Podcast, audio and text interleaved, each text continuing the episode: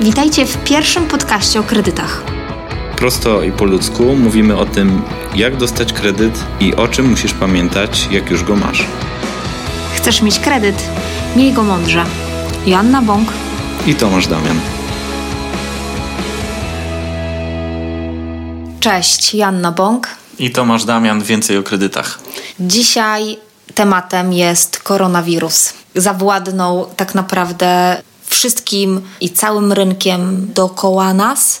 Dlatego chcielibyśmy poświęcić temu dzisiejszy podcast. Jak koronawirus wpływa na rynek finansowy kredytów hipotecznych, jak wpływa na naszą pracę, na procesowanie wniosków kredytowych oraz na staranie się po prostu o kredyt na zakup nieruchomości. Zapraszamy. Czyli taki szybki update informacji, Anna. Mamy zmiany w gospodarce, państwo reaguje, rząd wydaje konkretne komunikaty, coraz to w jakimś stopniu ograniczające funkcjonowanie gospodarki. A jak to działa w kontekście kredytów, banków i wnioskowania o kredyt dzisiaj?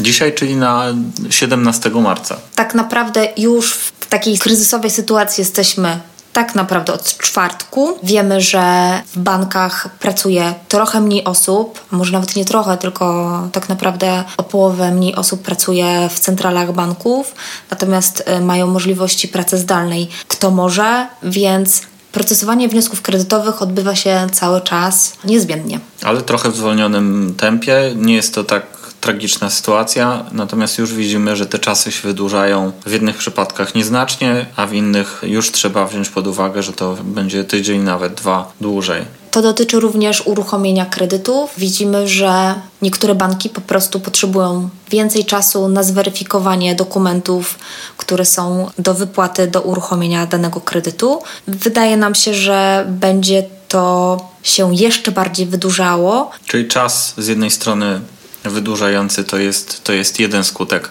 A biorąc pod uwagę też podejście banków, najczęściej to są takie kroki, które wybiegają w przód, trochę asekuracyjne. Zauważyłaś już coś e, tego typu? Na tą chwilę jedynym bankiem, który wstrzymał w ogóle przyjmowanie wniosków kredytowych hipotecznych, bo gotówki będą robić i robią, to jest Santander. Jest komunikat z wczoraj i z tego co wiem, to on jest chyba już taki ogłoszony publicznie. nie tylko publicznie, mhm. że na razie wstrzymują się z procesowaniem wniosków kredytowych. Ale to tak jak mówimy, na dzień 17 marca jest to jedyny bank. Też e, musimy zauważyć, że powiedzmy, że przyznawalność trochę spada z punktu widzenia zdolności kredytowej, prawda? Zliczenia zdolności kredytowej, tak. Kalkulatory są trochę przyśrubowane.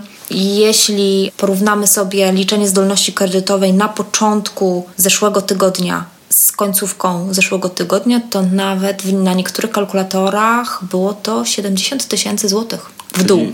To jest taki standardowy ruch banków. Zawsze, niezależnie od tego, co się dzieje, spada kwota przyznawanej kwoty kredytu, tak? Gorzej banki powiedzmy, że liczą zdolność. W związku z tym na mniejsze kwoty w niektórych przypadkach po prostu możemy sobie pozwolić. Czyli potrzebujemy, jeżeli mamy daną transakcję, więcej wkładu. Więcej wkładu własnego. Może po prostu nam się nie udać ta transakcja, czyli nie dostaniemy wystarczającej kwoty, na którą się nastawialiśmy jeszcze niedawno. Dodatkowo banki mogą wycofywać swoje oferty promocyjne. Na razie jedynym bankiem, który wycofał się z, ze swojej promocji, a tak naprawdę jakby nie przedłużył promocji, jest ING.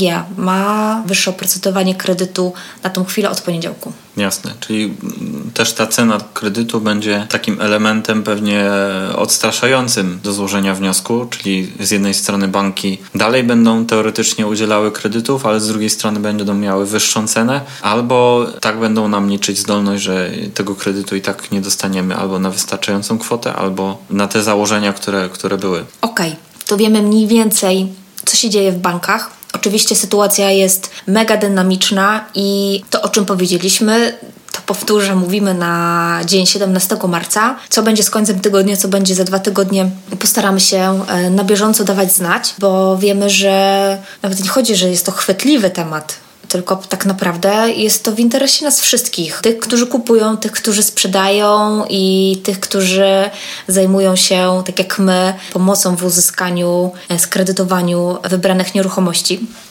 Natomiast chcemy Wam powiedzieć, w jaki sposób możecie się przygotować na dzień dzisiejszy do kredytu, tak, żeby uniknąć niespodzianki. Uniknąć niespodzianki, mhm. żeby sytuacja była jak najmniej stresowa dla nas i dla Was. No dobra, Tomasz, to co? Co można zrobić? No, musimy bardziej pesymistycznie liczyć zdolność kredytową, jeżeli nie teraz wnioskujemy, a za nie wiem, tydzień czy za dwa tygodnie, to musimy się liczyć z tym, że bank może nam przyznać ostatecznie mniej kredytu niż to teoretycznie na dzień dzisiejszy wychodzi co oznacza, że cały czas weryfikujmy swoją zdolność kredytową. Jeśli mamy oczywiście taką możliwość, jeśli współpracujemy z jakimś doradcą, pośrednikiem, sprawdzajmy ją na bieżąco.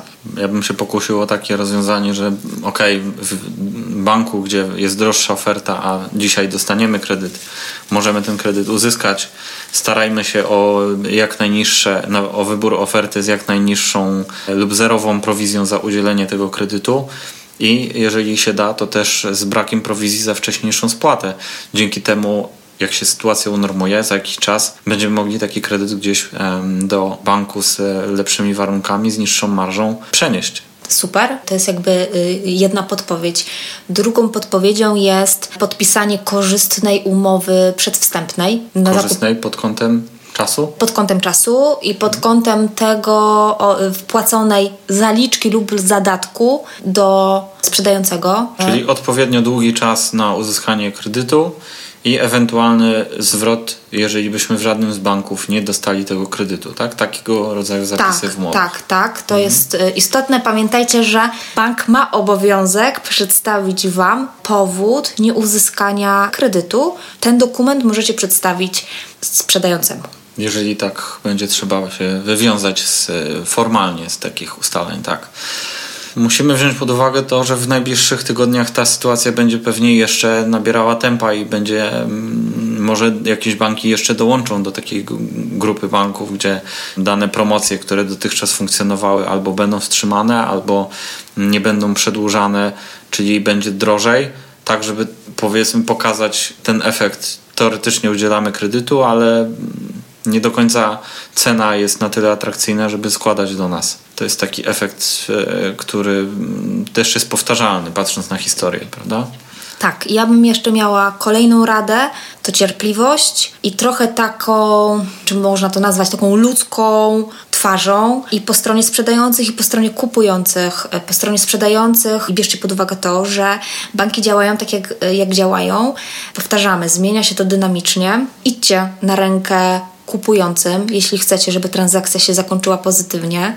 Wszyscy w tym uczestniczymy. Jeśli kupujący potrzebuje więcej czasu na uzyskanie kredytu, to podpisujcie aneks, który wydłuży ten okres. Jeśli jesteś kupującym, graj fair od samego początku ze sprzedającym. Powiedz, że starasz się, powiedz do jakich banków będziesz e, składał wnioski kredytowe. Informuj na bieżąco, co się dzieje. Jak przejdzie analizę finansową, poinformuj o tym sprzedającego czy pośrednika. Tak naprawdę bądźcie ze sobą w kontakcie i bądźcie ze sobą na maksa szczerzy. Jeśli jesteś pośrednikiem nieruchomości i nas słuchasz, to proponujemy Ci, żebyś jeszcze zwiększył komunikację między swoimi klientami. Uspokajaj jednych uspokajaj drugich. Tak naprawdę jest to taki czas, y, gdzie ja trochę tak mentalnie będę mówiła, bycie szczerym, bycie w kontakcie jest na maksa ważne, żeby transakcja mogła się udać, bo tak naprawdę wszyscy gramy do jednej bramki. Chcemy sprzedać, chcemy kupić, każdy na tym zarabia. Bycie ze sobą, powtórzę się, szczerym i y, jakby informującym, co się dzieje na bieżąco, chyba jest teraz jeszcze bardziej ważne. Myślę, że poza e, tym graniem fair i tymi przykładami, które powiedzieliśmy, musimy wziąć jeszcze pod uwagę jedną rzecz, która się będzie zmieniać. Z punktu widzenia naszych pracodawców, jeżeli pracujemy na umowie o pracę, właścicieli, posiadaczy prowadzących e, firmę, będzie się to zmieniać na pewno jeżeli chodzi o podejście banków i restrykcyjność liczenia zdolności kredytowej.